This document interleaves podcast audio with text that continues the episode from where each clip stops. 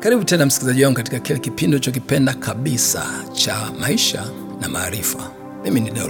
Kama nilivyosema, kuna wengine wananiita dokta, kuna wengine wananiita bishop, kuna wengine wananiita mchungaji, lakini wewe rafiki yangu na mtu wangu wa karibu niite Deo, kwa sababu mimi niko kwa sababu ya kutaka kusaidia, na nataka nikusaidie kwa sababu nina uhakika una hatima mimi najua kwamba wewe uko duniani hapa kwa sababu Mungu ana makusudi juu maisha yako. Katika segment iliyopita nilisema haijalishi ulizaliwa namna gani, inawezekana baba na mama walishahitimisha masuala ya kutegemea mtoto na wakawa hawana mpango wa kupata mtoto mwingine, lakini bila wao kutarajia ukazaliwa.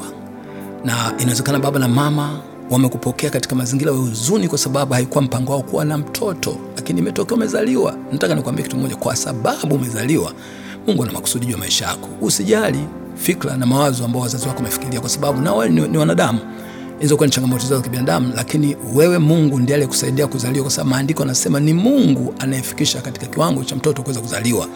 Na hata nilisema kwamba inawezekana labda mama, kwa bahati mbaya kabisa, jambo la kuhuzunisha, alibakwa na hatimaye ukazaliwa. Sikia nikwambie, baada ya kuzaliwa huhitaji kujutia namna ulivyozaliwa, na inawezekana yule aliyembaka hata hajui kama wewe ni mwanaye. Naona maada umezaliwa, una hatima katika maisha, hauhitaji kujutia na inawezekana kabisa umezaliwa katika familia maskini na sangine unajisikia vibaya. Kwa nini baba na mama hawakuwa wamejiendeleza hata wakuwa na mali? Sikia nikwambie, halikuwa kosa lako kuzaliwa katika familia maskini, lakini ukiishi na ukafa maskini, hilo litakuwa na kosa lako. Kwa nini? Kwa sababu sasa maadamu uko hai, una uwezo wa kufanikiwa katika maisha. Jambo la maana ni kukumbushe, maisha yanahitaji uwe na maarifa. Bila maarifa itakuchanganya sana, itakuzunisha na utakuwa na safari ndefu katika maisha, na ikitokea Mungu amekujalia kuishi maisha marefu, utaishi maisha marefu yasiyo na furaha, yasiyo na amani, kwa sababu tu ya zile experience ambazo ni hasi, ambazo sio nzuri. Unaona, lakini kuambia kitu moja hivi, hauhitaji kudumu na kuendelea katika mazingira mabaya. Unaweza kupitia changamoto hata maandiko anasema nijapopita katika uvuli wa bonde la mauti sintaogopa mabaya. Sasa kupitia katika uvuli wa bonde la mauti sio sio jambo baya. Jambo baya ni kujenga makazi yako katika bonde la uvuli wa mauti. Hiyo ni mbaya, kwa sababu hitaji kukaa katika bonde la uvuli wa mauti, una, la mauti, kwa sababu unaweza kupitia. Watu wote katika jumla yetu tunapitia kwenye changamoto mbalimbali, na kupitia katika changamoto sio jambo baya. Kuna watu wengine ndio sasa wako kwenye changamoto, maana wanasema mchungaji au mtumishi au uh, rafiki yangu uh, Deo Rubala, mimi bwana, unavyozungumzia sipitii kwenye changamoto, mimi niko kwenye changamoto. Ninaelewa kuna watu wako kwenye changamoto, kuna wengine wametoka jana, kuna wengine watatoka jioni, wengine wataondoka, kuna wengine wanaingia.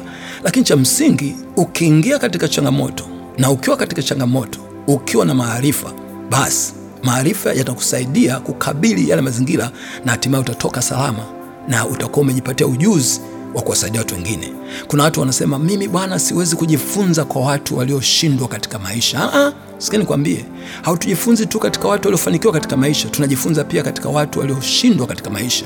Unasema najifunzaje kwa mtu aliyefeli katika maisha? Well, ni rahisi, tafuta kujua alikuwa anasoma vitabu gani, and then ukishavijua vitabu viepuke.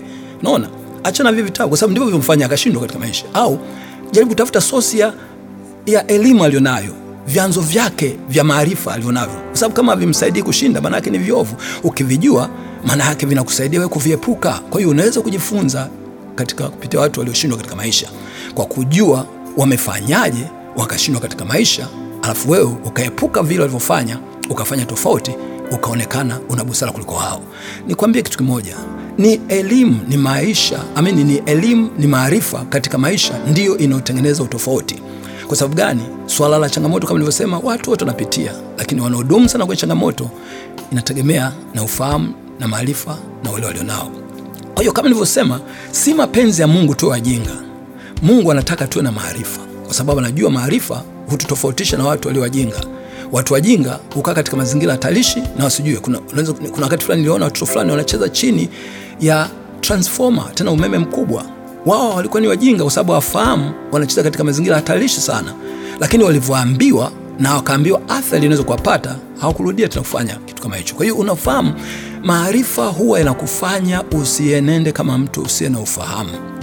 Mimi sifahamu juu yako.